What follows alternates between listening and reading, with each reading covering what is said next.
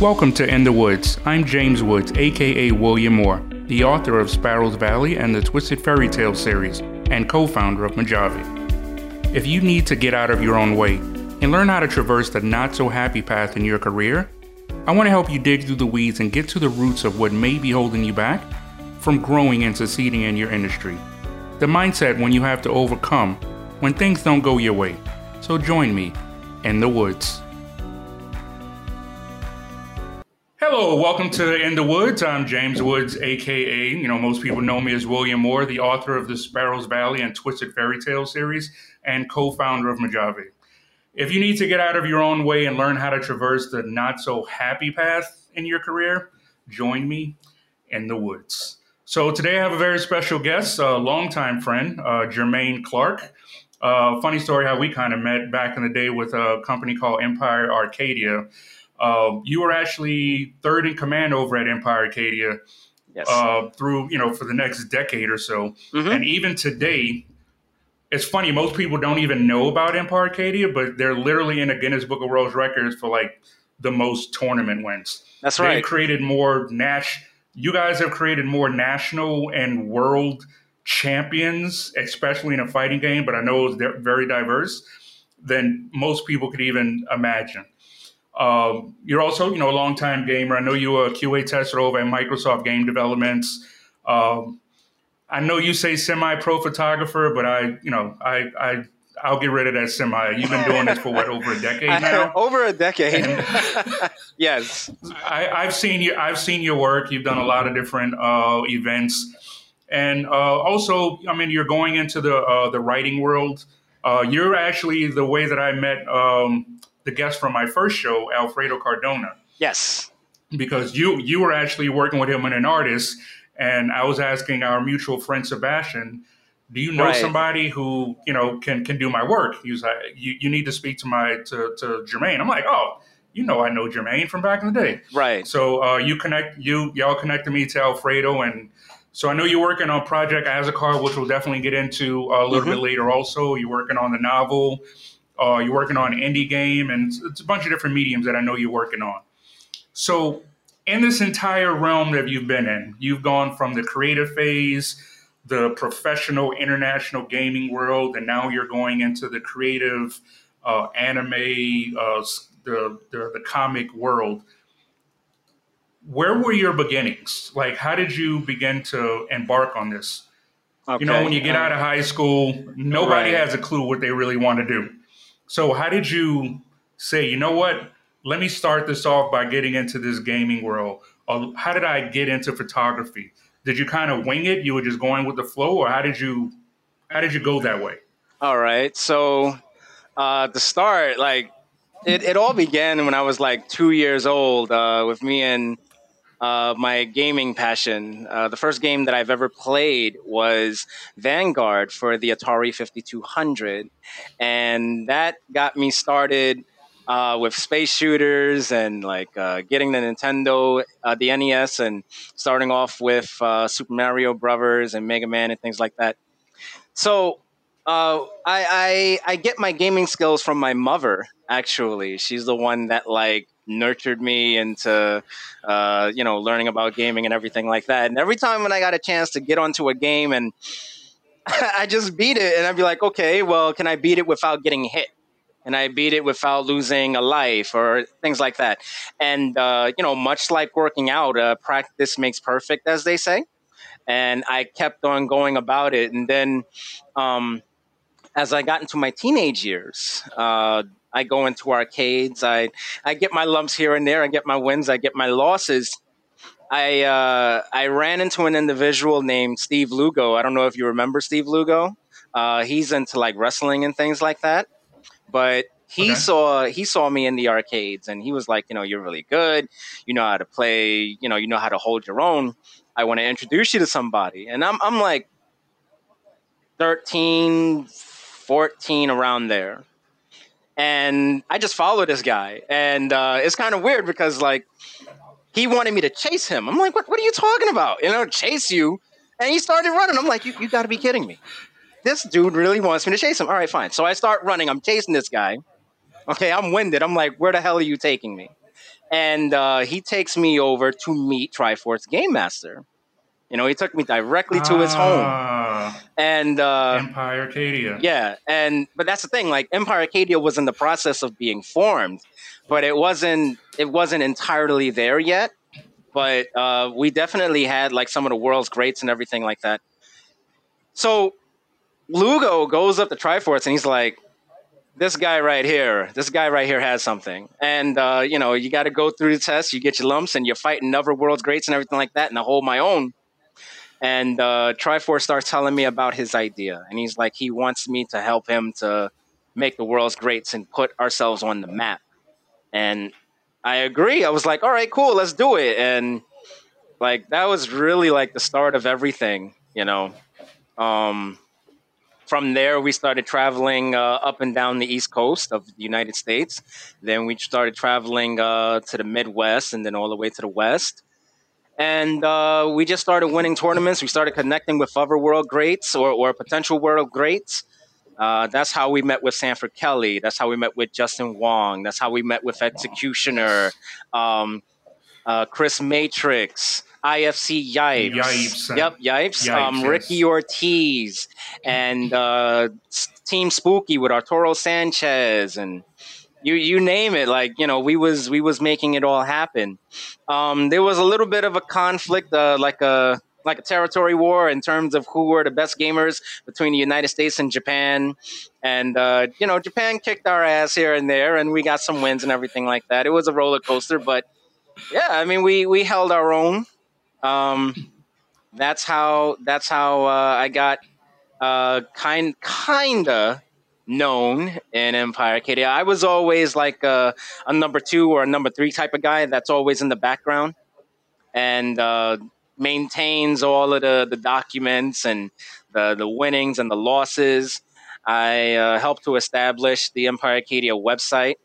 Um, a lot of legacy stuff right now, but you know, it, it, it shows the origins in terms of where I came from.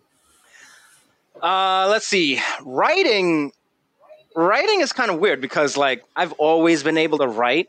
Uh, when I was going to school, I went to school in um, Chelsea High School. I, I did some college courses in uh, Columbia, Columbia University.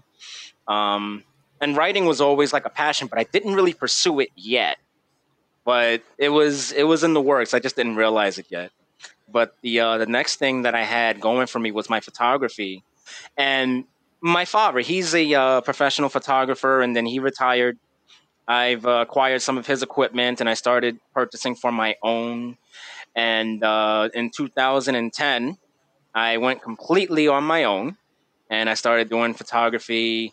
Uh, started charging clients, and you know, making some money here and there. I met a lot of individuals. I met uh, world photographer Lindsay Adler, uh, for example, and it was it was a great experience. Um, and then in, I'm gonna say, mm, 2015. Uh, even though I was doing photography and I was doing uh, the gaming scene thing, I said, you know what, I want to start pursuing my writing and I want to start making things happen. And uh, I, I, I actually almost got killed uh, in the process, but once I was almost killed, I was like, all right, you know what, I need to do this. I need to make this happen. And uh, that's when I started formulating Project Azucar. And uh, yeah, like here we are. It's it's What been crazy. So, what were uh, kind of some of the the turning points? I know you said your father was a professional photographer.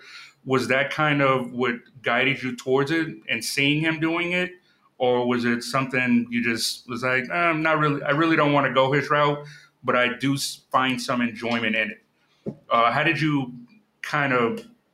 That that's a big change, just from my perspective, Right. to go from from world champion organization in gaming to you know pro semi pro photographer. Wh- Right. Where was that flip? Um, Where was that flip? was, Like, it was it was always like I always wanted to achieve more and and try different things and meet like different people and and try to uh, travel the world if I could. I didn't, not yet, but uh, you know that's always been a passion. So I always said to myself, I can't. Not necessarily. I can't remain where I am right now. Uh, nothing personal to anybody, but you know, it's just something that something different that I wanted to try. Um, my father, you know, being a professional photographer, I was always inspired by my father, and uh, he basically told me he was like, you know, my dream isn't your dream because my father he was also like into race car driving and things like that, like NASCAR and whatnot. Excellent driver, like this guy, he, he scares me with how good his driving skills are. Um, and that's what he really wanted to get into, and he pursued that the the family uh, they knew that my father was a photographer, and then I picked up his reins and I started uh, doing the photography that he was doing. And I said to myself, you know, right now what he's doing is portraiture. Maybe I can get into other uh, venues of photography like fashion and fine art and beauty, uh, things like that. Um, and like I said, like that's when I started meeting like world great photographers. Um, I was featured in Waldorf Astoria Fashion Week, NOLCHA Fashion Week, and things like that. Um, I was able to meet uh, famous photographer Melissa Rodwell, and um, I didn't get a chance to meet anyone like famous, like world, world, world famous, like Tyra Banks. Not just yet, but uh, you know, I'm definitely on my way. Um, that, that's one thing that's one thing that um, I, I, found to be um, very true. And a, a, lot of people ask me, "He's like, Jane, uh, Will, how do you know so many people? How have you met, you know, all these celebrities and all these CEOs and all these different people from all these different worlds?" And I tell them, "You're never going to find those people sitting in your house. You, they're never going to cross your path. You have to go out there and actually cross their path." So you were saying you you've been uh, documented in you know different publications. You've met all these world class photographers. Yes. How did you? What steps did you take to find those people, or to to even uh, be a consideration to get your work in those major publications? What were those steps that you were taking? I know they didn't call you, so you had to do something right. to to kind of open those doors. Right. So um, it started back in around 2011. I met a wonderful individual named Jennifer Strong. She treats me like her son. I absolutely love her. She's the daughter of uh, famous uh, jazz musician Clifford Jordan. So she was connected with all of those like inner circles and things like that she saw my work and she was like, Jermaine, I want you to come with me. I was like, where? Where are we going? And uh, she was like, just come with me. I want, I want to take you somewhere. So I was like, okay. She was like, bring your camera, bring your equipment. So I was like, okay. So she took me to this um this underground like fashion week type of thing. And I'm like, where the hell am I? Like the ceilings are low and it's grungy down here and everything like that. And um, they had some women and some men who were uh, doing like a makeshift runway, and the photography there is extremely aggressive. Like people are like elbowing you and everything like that, and they're trying to, you know, get the shot. So I I was like, if I don't get this, if I don't like get aggressive, I'm I'm not gonna make the shot. So I, I, took a step back for a minute and I'm, I'm looking at everything. I'm looking at the landscape. I'm looking at photographers. I'm looking at the models. I'm looking at their lighting. And I see one model coming out and, and something about her, I couldn't really put my finger on it, but her, her attire was just immaculate. So I took my camera. I kid you not when I did this. I took my camera. I pointed it at her. I had my lighting just right. I took one picture and I said, okay, I'm done. That's it. I can, I can go home now. So the other photographers, it was like, you know, you gotta you gotta do more than that. I was like, no, I don't. That's it. I'm confident. That's the shot. Sure enough, I submitted that shot to the uh, the uh, venue organizers and things like that, and they was like, yeah, that's a shot that we love. We absolutely love that. And um, from there, like I started getting other people calling me. They was like, you know, what's your name? What's your business card? Put it into the uh, into the jar, and we'll contact you. And sure enough, they contacted me. It was like, hey, you want to try this other uh, Fashion Week event? And I was like, sure, you know, I'll give it a shot. And um, I ended up getting getting the shot that they wanted from there. And then more people continued to call me, and that's literally like how I got to the point where I am now. Um, unfortunately, you know, as as I'm pretty sure everybody on your on your uh, show has said, the pandemic hit and everything had to be put on pause. And uh, yes. that's what happened with uh, with the photography. And I was like, okay, you know what? If the photography is on pause, which means also the gaming, you know, traveling and things like that, it's temporarily on pause, then I can go with my writing. I can start making my project. And that's what I've been doing for a while now. Um, I found that a lot of people that I've actually spoken to have definitely said they need to. Um, everyone has had to pivot. I've I've definitely found um, some people. For instance, I spoke to a friend on last episode, Chesney. He had to pivot from you know doing live shows to virtual teachings.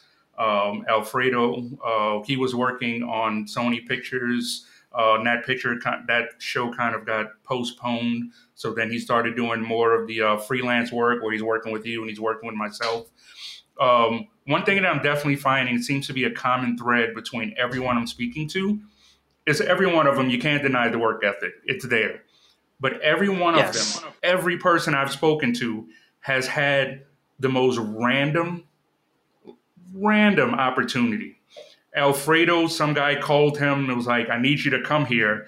He was like, I'm not even in your like city.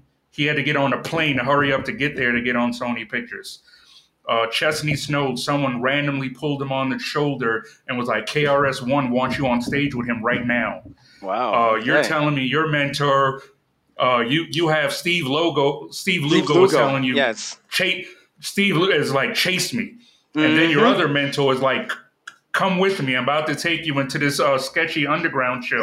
It's like, yeah. Uh, yep am I am I safe here? yeah, exactly. But every one of them had everyone has had an opportunity where not everyone is going to do it. Some people will say, "I don't know you, bro. I'm I'm I'm not doing it."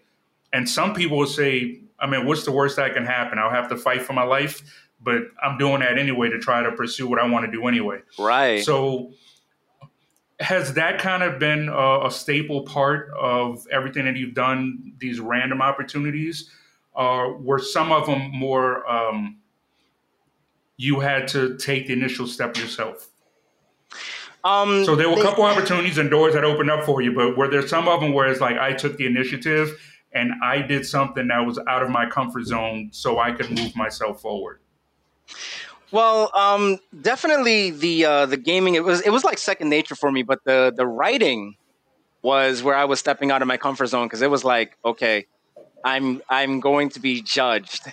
And like by other people who are way higher, you know, in the pecking order than what I am, and I tell them, listen, you know, I ain't trying to come for anybody's neck you know, this is what I'm trying to write and, and things like that. Um, I, I did have I did have one incident uh, in photography which like really grinded my gears. Um, there was a photographer, uh, you know, way better than me and everything like that, and I wanted to work with him. And uh, he he started giving me like reasons why he didn't want to work with me, but he was being like very vague and I, I, said to him, "Well, what are you what are you trying to say?" And he says to me, "I kid you not." He says this quote, "Jermaine, let me put it to you like this: If I was sick and I needed someone to fill in for me, I wouldn't call you." End quote. And I was like, "Damn." and and like the way he said it, I, I, I took it personal. You know, I took it real personal, and he was like, "Oh, come on, don't take it personal." I was like, "I'm going to take that personal, but this is a good thing because this is the fire that I needed." You know, like, okay, you you want me to get to you know some type of level? I don't know what that level is, but you got it. All right, and and from then on, like, I just started studying. I, got I got myself a bottle of Southern Comfort, and I locked myself in my room, and I just started watching like videos, videos upon videos upon videos, and techniques and, and theory and practice and lighting, science and magic. And then I bought myself a, a, a mannequin head. Um, this one, hold on. This one right here. As a matter of fact, right? Bought myself a, a mannequin head and I just started practicing, practicing with my lighting, practicing with my techniques, practicing with trying to understand um, why light falls the way that it does. And uh, it got to the point I wasn't even thinking about what the gentleman said anymore. I was just out there doing my own thing, and people started contacting me, and it started turning into uh, client based work, and like the rest was history with that. Um, in in regards to my writing, uh, the the the pivoting point for me was I got into an argument with someone on Facebook, and uh, it was it was the whole argument in regards to uh, black characters and stories and, and things like that. And I was trying to bring up the point about how we need to stop using these uh, these black stereotypical tropes and you know try to do something a little more unique. This woman said to me, Jermaine, you wouldn't know what a black person looked like if they born you. So I was like, wow. Really? Like, you want to go there? Okay. Watch this. and um, that's when I started with Project Azucar. And uh, I, I, I really certified it when I was uh, on the bus uh, coming back from North Carolina, uh, going to New York, and I was on uh, one of the Chinese service buses, which I heard is very dangerous, and and I, I understand why now. Um, I'm sitting on the bus, and I'm like, okay, you know, how am I going to put this together? And uh, like, I don't know where to begin. Even though I knew how to write, I didn't know where to start. Okay. So um, I was on the bus, and uh, I pretty much I I was just like in the fog, in the blank. I didn't know exactly uh, what I was uh, gonna do in regards to the project. I knew I wanted to make it, but I didn't know where to begin. And and while I'm on the bus, the, the bus is probably doing like about hundred easy on the Virginia straightaway. Like it's like it's it's I think it's like the I ninety five or something like that and it's just a long straightaway, like about an hour of just straight and darkness and trees and highway, like nothing else. In the middle of the night, I'd say like about one, two in the morning. And uh, that's also around the time when like the trucks and the convoys, like they come out and they deliver their their goods and things like that. This bus, like, skims along a truck that's also going like a hundred, and you know, I'm I'm resting on the window. So when that happened, like the window cracked and like the whole left side of the bus shook. And uh, it, it, was it was a very scary time. Like some people were were thrown out of their seat, like from the left going to the right. My my entire left side of my body like turned black from from like the whiplash, I guess you know, people asking, you know, is everyone okay? They're asking me, am I all right? And things like that. And all I could think about was, okay, I got to be quick about this. I got to be quick about making this this story, this franchise, things like that. So it was it was like a sense of urgency. Like if I don't do this, I'm gonna die, like that sort of thing. And um, that's what that's what led me here. You know, uh, one thing I do see uh, with people who are deciding to pursue uh, a certain field, uh, a certain field, is it's not so much finding the what, but the why, that motivating factor. Uh, I was actually watching a couple interviews. I, I love watching uh, people's documentaries, and Michael Jordan didn't say it himself, but people said it about him.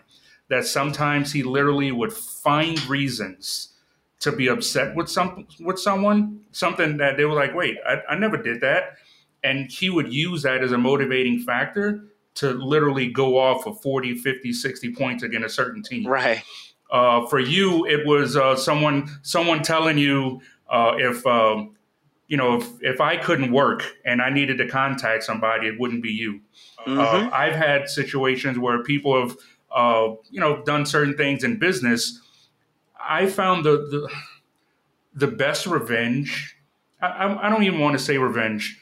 The, the the best feeling isn't trying to get back at someone; it's proving them wrong Mm-hmm. by succeeding. Yep. So in so in succeeding, I don't have to say anything to you. I just know in the back of my head that you will see my work. And in your head, you'll say to yourself, "Oh man, I was wrong."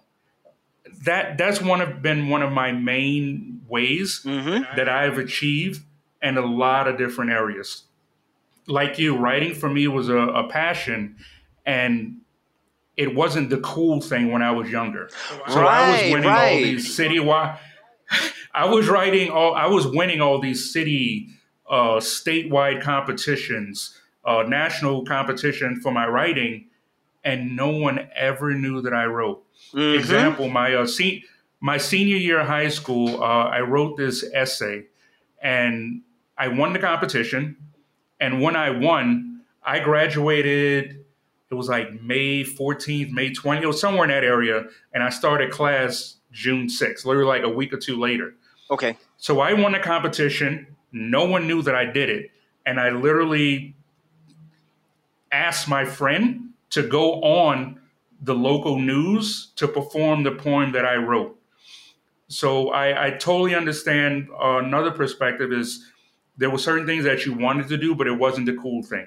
And Mhm. even when you decided to do that thing that wasn't cool, I also needed that one instance or that that one scenario or that one person to be like, you know what, this is a do or die life situation. I have to do this, or I may never have that opportunity. I might have that regret. For you, it was someone crashing, you know, crashing into your bus, and it's like, man, if I don't get this out now, I may never get this done. Yep. Uh, so after you kind of got off the bus and you decide, you know what, I really have to go full force on this.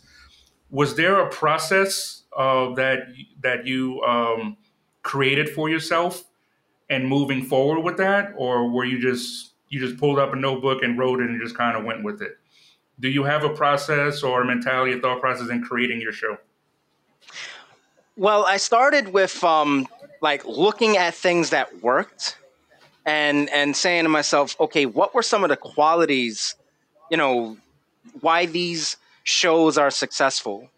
I was uh, for Project Azucar. Was I was very big on Xena Warrior Princess, and and I knew for certain I was like, okay, I definitely want my character to be a female, and I want her to be a badass woman that like takes no flack from anybody, and um, you know, like what what was it that that made it so great in regards to Xena, in regards to um, She-Ra and Alien, and you know, with uh, Sigourney Weaver's character and and other female characters, and I realized that it's not necessarily all of the action packed and the strength and stuff like that, but the rare times when they're able to sit down and just be themselves and and like show a contrast in, in regards to the character that they are. So one minute uh, for Xena, you have it where she's having like a talk and a joke and a drink with a friend, uh, like Gabrielle, her friend. And then the next minute, you know, she's screaming at the top of her lung and she's throwing that that circular disc thing that she has, and she's just killing people left and right. And I'm like, okay, like this is this is a dynamic contrast, and and I like it very much. So I was like, okay, I want my character to have that. Then I said to myself, okay, this is great, but I need I need more conflict. You know, like there has to be something like a purpose. Like what what makes this character want to get up out of bed and do what they do? And um like that's when I started to create more characters, different characters, some of them uh, based on character alignment and things like that. And um, I, I put in, okay, what if there's a character that has to be rescued, but this character is more powerful than she is? And if this character ends up being corrupted, then they would end up like ruling the world, that sort of thing. And uh, I, I started including like a lot of uh, fantasy elements from it. I started including um, like a lot of action, and then I was happy with that initially. but then I wanted more. I was like, there, there has to be more. Now I got to start looking at stuff like from J.R.R. Tolkien and, um, you know, uh, George R. R. Martin and um, Gene Roddenberry and you know all all of those all of those like novelists and things like that. And I noticed it wasn't just the characters that they were creating; they were creating worlds. So I was like, damn, all right, well, having this character isn't enough. Now I have to put them in an environment.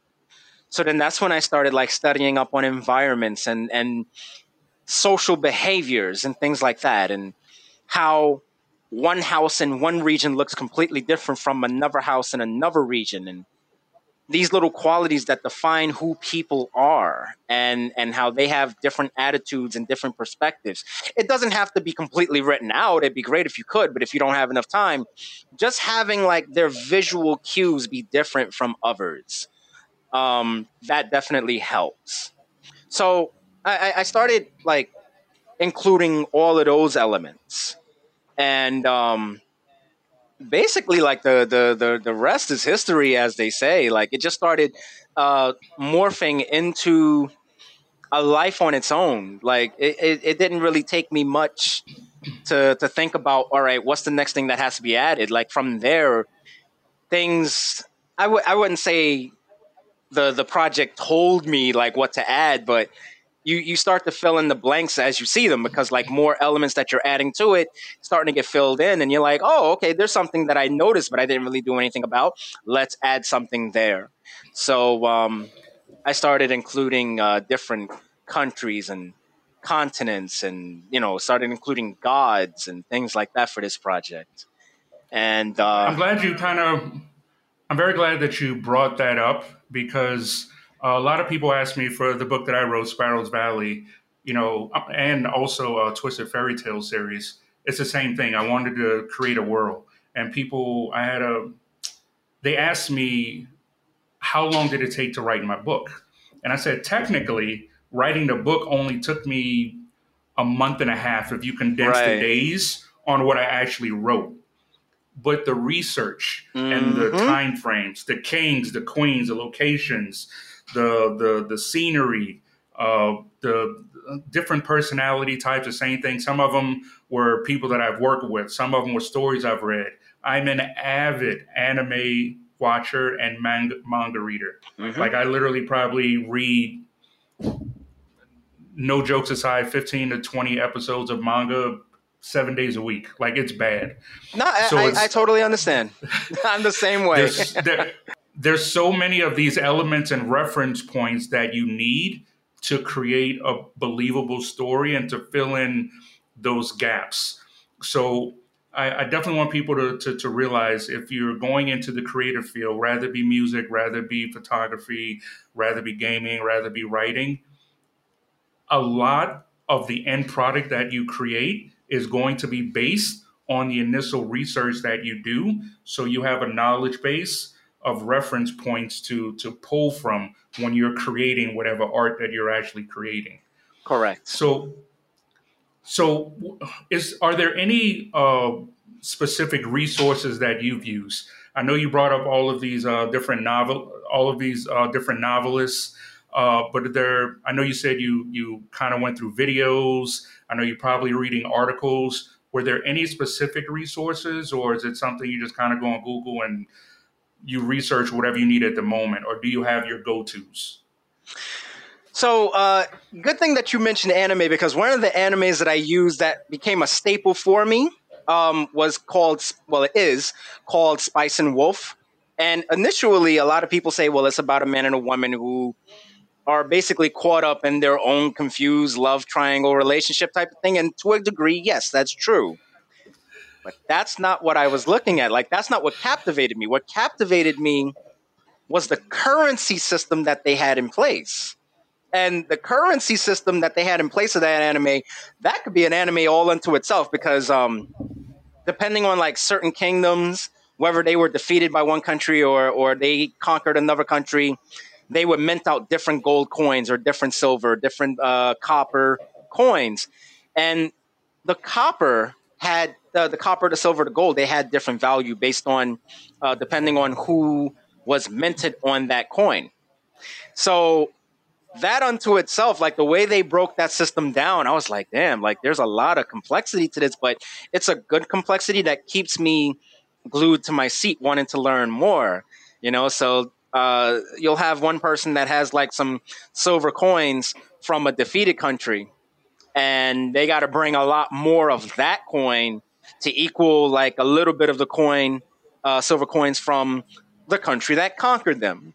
And you know, it was it was uh, it was like a lot of uh, like brokerage firms and it, it's really complex. I, I, can't really like describe it. You got to look it up. Like I said, it's called Spice and Wolf, and um, basically the way the stock market is right now. If you can go back into medieval times and you could look up uh, like how things were back in the day and you take the stock market and you you just you you set it right into there. That's basically what spice and wolf was like. It's it's amazing. Like i would definitely recommend that. Um other than that like my go-to's honestly were were, were based off of uh based off of the way that i just view things. Uh as you know i can i can be a rather um aggressive person when it comes to certain things. And um, I, I, the way that I live my life, unfortunately, I was surrounded by a lot of people that felt that they, I wouldn't make it, that I couldn't do it.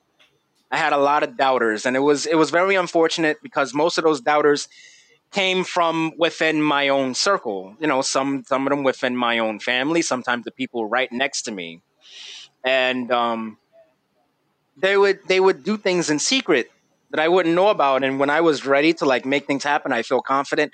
They would like pull the rug right from underneath me, and you know sometimes I got to start all the way from the beginning, and uh, that at times brought up a lot of fear, uncertainty, and doubt within my own heart. And then I said to myself, you know what? After that bus accident, anyone who gets in my way, I'm just gonna have to kick the door in and and say I'm here. I I don't care what you think. You know, um, it's it's been mostly like my emotions and. A lot of people they would say, well, you know, if you if you go wild on your emotions, then you're weak, and that could be argued. But what I decided to do was once I started like seeing myself getting into an emotional state, I've always sought to control it. So I say to myself, okay, I'm feeling this way. Is there is there a way that I can be- best describe what I'm feeling? And I worked with that, and uh, I, I, I maintain my dignity through everything. You know, from interacting with people who doubted me to interacting with people who became my opponent. You know, and um,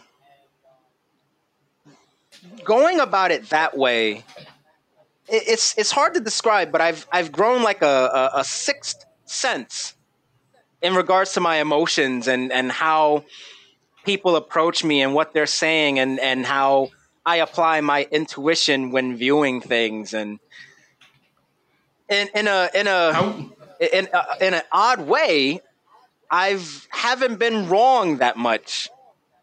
As crazy as that sounds. Through all your experiences um is there any advice that you would kind of give someone who wanted to pursue, you know, some of the careers that you've um, that you've pursued over the time, uh, from the gaming to the photography to the writing? Now, is there any anything that comes off the top of your mind that you would you would want to say, you know what, if I had to do this again, I would kind of recommend do this to save yourself a lot of heartache, pain, and time and effort. Hmm.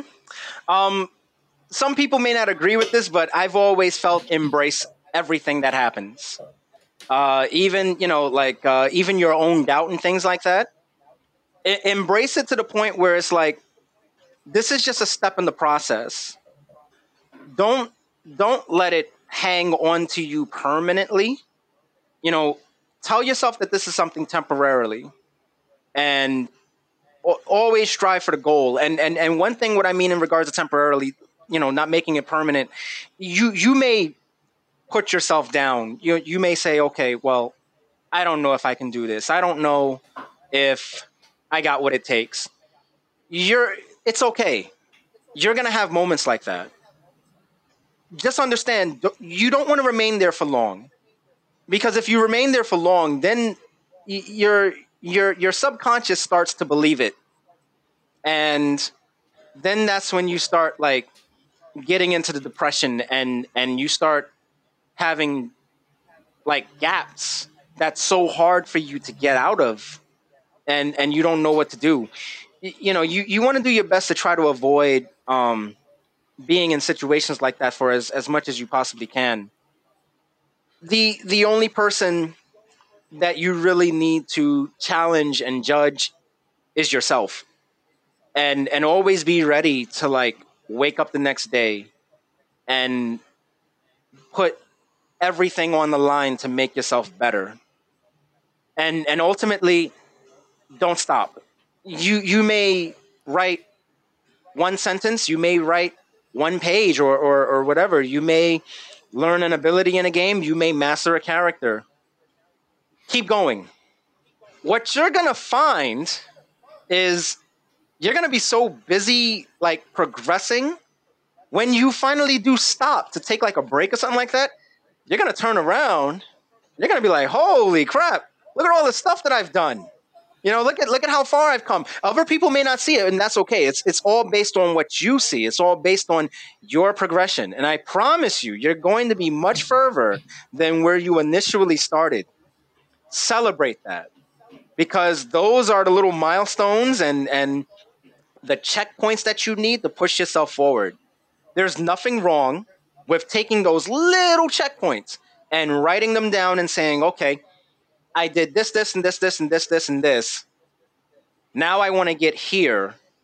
And now, because you've documented all of that, you know where you are. So you're here and you want to get here. So all you got to do after that is just uh, create like a line and go from that point. Now there there are a lot of people that kind of help you along the way that gave you different opportunities. There's a difference between people who open doors and people who were truly influential to you. Were there a couple people in your life that you would say were? I know you spoke about your father for photography. I know there was the the one lady I can't. It's her name's escaping me. Uh, that helped you uh, in regards to your photography. Oh, Jennifer Strong. Yes. Jennifer Strong. Uh, were there people who were truly influential to you? It may be someone that you know of, or it may be someone that you're personally connected to as a mentor. Are there certain people that you would say, I have to give a part of my success to how they've had a, a very integral part into to, to my life and who I am? Okay, uh, yes. Uh, one of those people is my nephew. Um, when I was going to uh, North Carolina before that uh, that that fateful bus ride happened, um, I wanted to take a break from gaming. I felt a little burnt out. I contacted my mother, and she was like, "You know, Jermaine, come stay with me for a little bit, and uh, we'll help you to get back on your feet." So when I when I got here, um, my nephew like he he he I, I, I don't want to speak for him, but he like absolutely adores me. Like, you know, he he can't get enough of me when I'm around and everything like that. And he's like, you know, Uncle Jermaine, you know, I, I, I want you to play the games. I want you to play Nintendo Wii with me, and and we'll play some Dragon Ball and things like that. And I'm sitting there and I'm like, I don't want to do that. I don't want to do that. I just want to rest. And he's like, come on, come on, come on. You're gonna love it. I, I promise. You're gonna enjoy it it, it took him to the point where he had to literally put the controller in my hand. And I'm watching him, and you know, he's beating me, and he's like, you know, I'm, I'm not gonna stop attacking you. You know, I'm, I'm gonna keep on beating you. You you need to do something. So I was like, ah, all right, fine, I'll do something. So, um, you know, I started pressing some buttons and things like that, and you know, I, I, I guess through through me pressing the buttons and his energy like it was so infectious. Like he was so enthusiastic of me playing with him. So I started playing on the Wii and I didn't know what I was doing. He was like, "Oh, you gotta you gotta press this button motion and and this sequence and that's how you're able to do all of these moves." And I'm remembering what he's telling me and I'm doing the moves and eventually I beat him. So he was like, "See, see, I knew you could beat me. You know, I, I don't, I don't know why you was feeling so sad. Like all I do is I put the control in your hand, and, and you started being great because you're great. That's what you are." And I, I held on to that. I was like, "Yeah, he's right." You know, like this is a greatness that I realized that I had, but due to the burnout, I didn't, I didn't really know how to describe it. I didn't know how to express it, but he did and he knew how to bring it out of me and I, I, I left from my mother's place you know on the bus ride and i was like okay you know i feel en- energized and this is something that i want to do and and i i, I want to give back somehow. How would i do it? Okay i'll, I'll make a project that uh, has gaming and comics and anime and other mediums and things like that. And um yeah that's something that i definitely want to do. Now how would i do that? And then that's when the bus ride happened and you know, I almost lost my life from there, and it it, it everything changed from that point. Um, so I, I, I definitely got to give thanks to my nephew. I let him know every time that I see him, like none of what I'm doing today would be possible if you didn't put that Wii controller in my hand. Right. Wow. Yeah, I, I found that that family is definitely a big motivator. There were times where I was getting a little distraught with my career, uh, with the writing, with the tech, with the business in general. And my little brother, um, William Eugene, he's he does all my video editing. He does a lot of my stuff for you know for for my the artwork for my Instagram, and it, it's almost I know how much he looks up to me, right? And I don't think he realizes how much he motivates me to continue on days when I just don't feel like doing it. He's mm-hmm. like that guy. Yeah. And I have my other brother, uh, Desan, you know, rest in peace. He passed away uh, last year. Oh, my condolences. It, it, it, it, was the same thing with, with him. Um, I didn't know how much of an impact that I had on him, but my sister and my aunt would contact and They said, man, every time you call your brother, when you get off the phone, that's all he talks about is what you're doing and how much you motivate him. And it's the same thing as there there'll be days where I don't want to say I get depressed, but it's like, oh, I really don't feel like doing this today. Right. And I think about those those people that look up to me, like your nephew, like my both of my brothers, and it's like, you know what? I'm not just doing this for me. I'm not even just doing this for them. There's someone out there that probably looks up to me that I don't even know about Mm-hmm. There are people that I've worked with in the tech field. There are people that know about my software company. There are people who see the artwork Alfredo's doing and they're like, they contact me about, I want to know more about the story of your characters. And you don't realize yep. that that you're the light to someone. You may not know who they are, you may never personally know them, but whatever you're creatively doing is affecting someone in a positive way. Rather be yes. the artwork themselves or it's the fact that they see you and they say, wow, if he could do that, I could do that also. And that person could be the next Stephen King, the, the next Michael Jordan, the next whoever, the R.L. Stine. They could be that that next that if they if you didn't have some part in their life or some part in motivating influence in them, they may one day just be that great idea that be that ends up in a grave one in a grave one day that never did anything throughout their life. So I, I definitely feel you on that. Um, now, in, in your entire career, any one of the paths that you've taken, is there a common myth? Is it something that you get so sick of hearing? Because it's like, do you really know what I do? Is there anything in your professional field that you would want to debunk of that's not the way it is. The whole the whole mantra of if you do the work, you'll get a job. That's dead. Okay, and and I, I don't mean I don't mean I don't mean to say don't do the work. I mean, of course, you know, go ahead and do the work, but don't don't let it be something that you're doing for other people per se. You have to make sure that it's something that you're doing for yourself. The whole the whole mantra of if you if you work for somebody, they're going to build you up. That's dead. you have a lot of people. They feel, oh well, you know, I got a Lamborghini, and if you work hard, and and you, you put in all that hours, I'll get an even better Lamborghini. so, um, don't don't believe that. Like this is an ever changing world, and maybe back in the day that was true. You know, if you work hard and and you um, come to work every day. I'm not saying don't come to work every day. I'm not saying that. But if you come to work every day and you work hard, then you'll you'll have a good job and you'll have good money and things like that. That's not the case anymore. Like the world has changed and some people have gotten more dynamic. Some people have gotten, unfortunately, a little corrupt.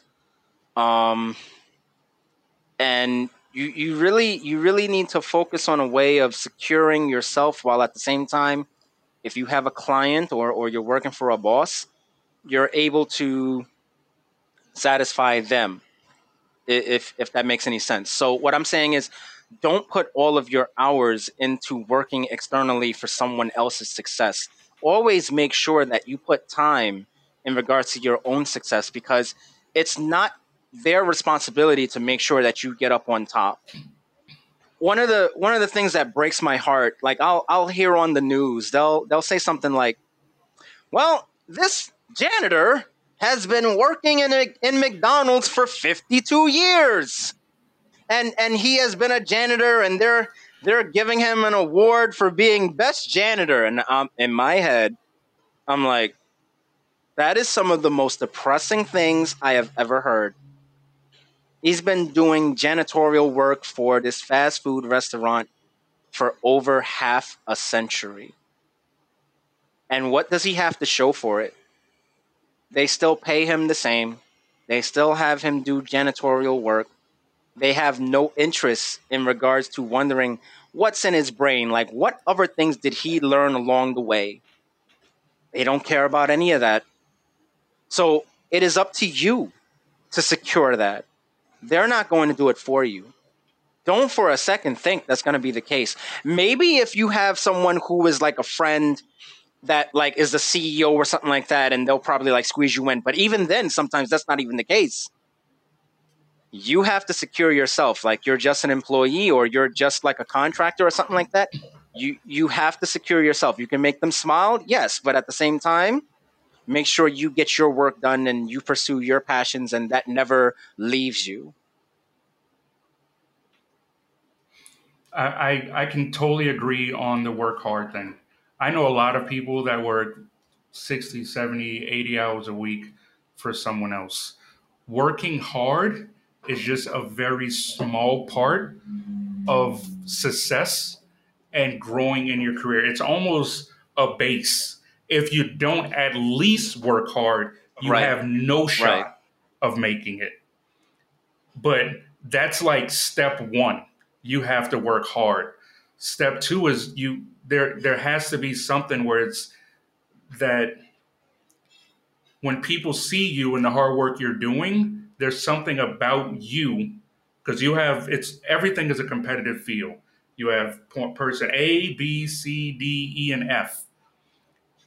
If all of you are doing the exact same work, if all of you are doing are working 60 hours a week, if every one of you are coming in at the same time, leaving at the same time, taking your break at the exact same time, what is it about you and your hard work that puts you a step above person B, C, D, E, and F. That is the point that I try to explain to people. There has to be some type of X factor about yes. something yes, I agree. where you grab the attention of people that can help you move up. Because if you're just doing your job, that's all you're ever going to be doing is that yep. job. So I, I'm I 100% 100% agree with that. So I kind of like to switch it up a little bit. So let's just say that you were the interviewer and I was the interviewee. Is there any question that you would have liked me to ask you that I did not? Or is there any question that you would have liked to ask me? Okay. So um, the question that I'd like to ask you is uh, with everything that has happened, like all of the pressure, if it was to hit you all at once, right? What did you do to make sure that you didn't crack under all of the pressure? Because, because listen, like some people, they they they get like shell shocked. You know, it, it becomes too much. Like, uh, what what was it that you found for yourself, so that way you didn't crack. You know, you didn't falter, that sort of thing. Hmm. It's actually a good question. There's a lot of different uh, scenario and moments. One thing that I can say is one kind of commonality. I like to tell people um, I'm very, what's the term? Ambitiously lazy. Uh, what that mean by that is I work really, really, really hard so that I can get something done in a very short amount of time so that I can be lazy again. But there are times when that doesn't always work. There may be some situation that happens and I and because of my personality of that, you know, being lazy, when I get stuck in those hard places or those hard times, I usually can't depend on myself. I know that sounds terrible, but I always, it, it's almost like I look at the people that I know are looking up to me. Kind of goes back to my brothers. Um, I always want to, my whole thing in regards to being successful and what that means to me is I want the world to be slightly better off because I lived. So mm-hmm. the reason that I'm doing everything that I've done, I've created the company, I work really hard as a tech, I'm starting this podcast, writing my books, is I'm trying to create a legacy or give something to my son when I'm not here anymore. Right. Um, I know there are many people that I've mentored um, that look up to me. They still contact me even if we're not working together. I have my brother who's always telling me he looks up to me, and I look up to him how hard he works. So I feel in those times where I don't want to do it anymore, I I get borderline depression where it's like trying hard to get out of that that hole. I literally start to rely on other people. And I start to think of why am I doing what I'm doing? Mm-hmm. Because if I'm doing it for myself, I know me, and that's not going to be enough to pull me out of the funk. Okay. I need to so, for instance, for my brother, if I get stuck in that funk, I think to myself, my brother's depending on me. It's like we're in right. this business together. He's working hard because of me. If I quit, how is my brother going to look at me? Or my brother that passed away. And you know, if you believe in heaven and you know they go to a better place, I believe my brother, you know, is looking down on me, and it's like I don't want to let him down. I know he know he sees all the potential in me, and if I stop or if I don't pull myself out of this hole, no matter how bad the situation is, and I've been in some pretty bad ones, I can't quit because no one sees me as a quitter, and I don't want anyone to ever start seeing me as a quitter. Right. I have my mother who's been gave me my first book when I was, you know, three, four years old when I was writing poetry since that time, and she took my work and had it published in the school play for for, for Christmas when I was six years old. She's been telling me my entire life, you're great at tech, you're great, you know, working with all these big companies, but your gift is writing. So if I didn't, I don't pull myself out of that funk, it's like, am I letting my mom down who believes in me? Or am I letting my friends down? Or I'm letting all the, the people in my network who have sacrificed so much to help me get to where I am I almost feel that it's selfish if I stop because there's so many people that are looking up to me. And if I quit now, there may be that one person or that two, three, four thousands, millions of people around the world who need someone like a Jermaine Clark or a William Moore. And they look at that person and say, wow, man, I never considered that I could actually get that done. But because of those guys, I believe that I can do it. Because they say, uh, there's a saying, I'm probably misquoting it, that uh, the place that has the most ideas of how to become very successful are in the graveyard because there are a lot of people who have so many different ideas and they never take the initiative to pull themselves out of the funk or to to basically take those steps to get anything done there are so many incredible ideas that never see the light of day because people get in that funk and they don't know what their why is and they've never tried to figure out what that why is because if it's just financial monetary gain you're never going to be motivated to get through hard times because if it's just the money you can live without it mm-hmm. but if you have a reason of why you're doing it your purpose you'll find a way to get out of that funk and in my case my whys are all those people that I know are depending on me. Right. If I know them, right, or I don't know them. Does that make sense? Yes, absolutely. Now, one thing that I, I, I, like to give everyone on my show, I know I've been kind of digging into to your life and to your past, but I, I also want to, to give you your, your moment to shine. Okay. So, is there anything that you would like our listeners to know about you, uh, where they connect with you online, what projects that you're kind of working on in the future? uh, just to kind of promote yourself and some of the things that you're working on. Uh, sure. Um, as it stands right now, uh, the only thing that I'm doing hardcore 100% is Project Azucar, and you can learn more about that and me at my Instagram, and my Instagram is J A Clark Life. That is J A C L A R K E L I F E. And you can find me on Instagram. You can send me a message follow me and uh, you can chat with me, send me a message there, and see all the updates that I've been doing. What I'm currently doing right now is I am building up the social media for Project Azucar. I don't have all of the details just yet, but that's going to be formulating soon. Follow me on my Instagram, and I will definitely let everybody know once the updates has been finalized. Awesome. And here is my final signature in the woods question that I ask everyone. The journey towards success is never 100% the happy path. So, what was your darkest moment in your journey and how did you cope and overcome it? I know you said there was the incident with the bus, but I'm not sure if that was the darkest moment in your life. But what was your darkest moment throughout your entire journey from gaming, photography, the writing, and kind of what you were asking me. How did you overcome it and and and um and basically how did you cope with it and overcome it? All right. Um well, this this happened when I was 9 years old. Uh you know, I I grew up in the hood, so I always had to fight.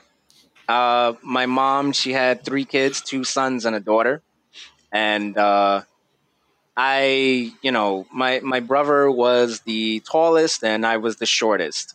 So everybody was always trying to pick on me and things like that. And then I would need my brother to uh, come and rescue me, come and rescue me, as they say. So one day, the people who you know would mess with me, they they found a, a wallet on the floor and I saw it first, but I was like, you know, it's not mine. I'm not going to pick it up, blah, blah, blah. And they picked it up and for, for no reason whatsoever, they start pointing at me. Ah, you didn't, ha, ha, ha, you didn't pick it up. You should have picked it up. There was money inside. They said there was like $200. Apparently, I guess they wanted to split it, but they couldn't decide who would get like the bigger share instead of saying, hey, let's split it evenly. And then they started getting into a fight with each other. So as I'm sitting, I'm sitting in front of my uh, my apartment building, watching all of this. On my left side, I see fighting. On my right side, I see the sun shining, going across the street, and I'm I'm asking myself, okay, Jermaine, what do you want in life moving forward? Do you want this, which is on the left, and that's the fighting and the chaos and the destruction and all that other stuff, or do you want this? And that's where the sun is shining and there's in in my perception uh, prosperity and tranquility and peace. And i'm like looking to my left and then looking to my right and things like that. I'm like i want to go with what's on the right. And um, that that led to you know like little things in my life that happened uh, being in the hood but focusing on my gaming focusing on my writing and, and my photography and studying and things like that it kept me off of the streets um, there's been times for no reason whatsoever i've been shot at you know like having bullets whiz past me and the little sounds and things that they made and I had to run from that um, i had i had cops discriminate against me for no reason. Um, you know, like I, I, I basically I look like one of those type of people that's like a pushover. But like once you get in the ring with me, you find out, oh boy, this this guy is anything but a pushover. You know, that sort of thing. Um, all of those dark moments led to this point where despite everything, I still have a passion to smile about it I still have a passion to continue on. I still have a passion to keep going. And I have people in my life, they're like, you know, I don't know how you survive all of this insane stuff, but you are an inspiration to me. And that makes me feel great because it's like, I'm not the only one in this world that's going through the stuff that I have to go through. But at the same time, I look like a pushover, but I'm nothing like a pushover. And uh, a lot of people they they realize that as they get into the ring with me when it comes to like challenging me on things. And uh, i got people that are inspired by the things that i put out.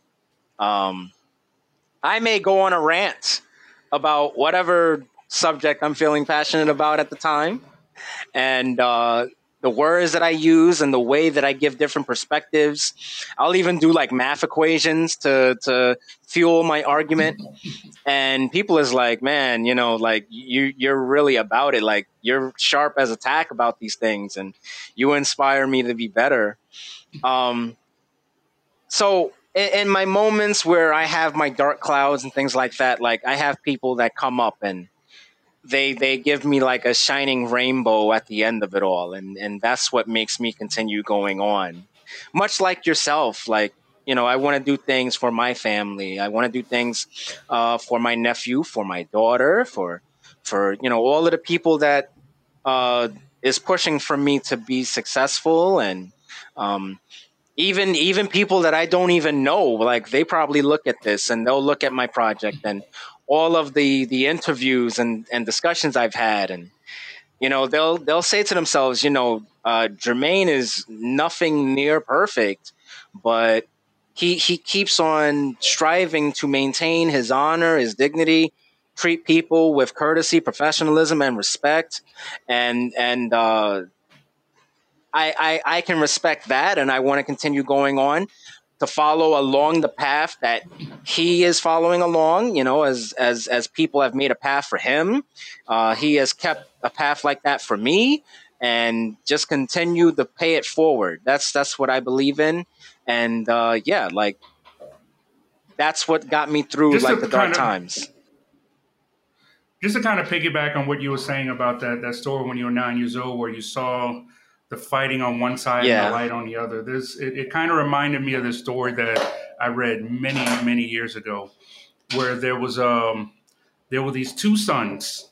Their father was you know gang you know in gangs was doing drugs and he he was very aggressive. He was in and out of prison, and as those kids grew up, one of the kids became exactly like his father couldn't keep a serious relationship, in and out of jail, drugs, a whole nine. And then you had the other brother who had a very successful home, very successful wife, kids, career, family, the whole nine.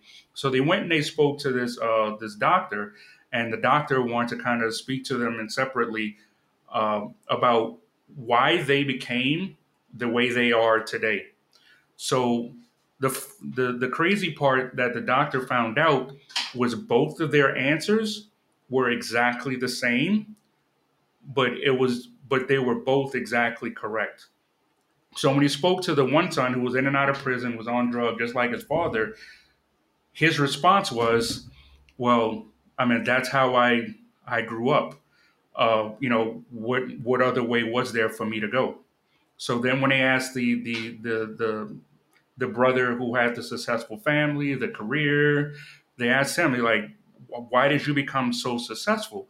He was like, well, being raised in the environment that I was in, he was like, what are the options that I have? One of them felt that he could only be what he saw, and the other one decided, I want to be everything out uh, outside of what I saw. So it's it's all based on that perspective and that decision. I'm not a, a firm believer of you're a product of your environment. I believe your environment becomes a part of you. But what you do with your life is going to be based around the decisions that you make. Yes. The weak yes. decision is that you can take whatever happens around you and you can make the excuse, well, what else could I do? I had to do that because that's all I saw. Or right. you could be strong and go against the grain and break that generational curse mm-hmm. and be mm-hmm. that guy who sees the light, who sees the uh, you know the sunshine and rainbows and the hope and the opportunity and say, I see that and I don't want to be that. Right. I want to I want to be the person that my daughter or my son can basically look up to and be like, you know what? He had it rough, just like, you know, I might not had it as rough as he had it, but I see that he did not accept the way life was and he moved on and became something positive, someone that I could look up to. Correct. From a positive perspective. Right. Yeah. So so I, I, I definitely understand how you can you you have to use those dark moments to become who you are, but those dark moments should not become who you are. Right. So in that, um, I definitely would like to say thank you, uh, Jermaine Clark, for being on the show. It's been many, many years. I. It's, it's been a that, long um, time. it, it, it, it, all goes back to uh, Empire Arcadia because I don't know if I've ever told you my story with Empire Arcadia, but uh, I actually went to Chinatown Fair and I was uh, it was a Street Fighter Third Strike. Okay. And I didn't know any of you guys. I didn't know right. I didn't know Sanford Kelly. I didn't know Justin Wong. Mm-hmm. And Justin Wong was playing by himself on Street Fighter Third Strike. So I go in. I was like, you know what? Let me go play a video game. So I put in a quarter, and Justin's looking at me like, "Who are like? What are you doing?" yeah. So I put in the quarter, and I I started to play the game. That was the worst beast down that I have yeah. ever experienced in any video game in my entire life. Yep. So what he so what he did was he knocked me up and he chip damaged me in the air until my health I never hit the ground. Right. He literally knocked me in the air and he chip damaged me till I died. Right. And I was like, "Oh wow, I just wasted a I just wasted a quarter." Right. So at that time, I was working with Sebastian because we had created a, an online magazine, mm-hmm. and I was going there. I heard about uh, Chinatown Fair, but I didn't know any of the people from Empire Arcadia. Okay. So I was asking around about Empire Arcadia, and I ended up, I just happened to pick the one game that world champion Justin Wong yep. happened to be happened to be playing. Yeah.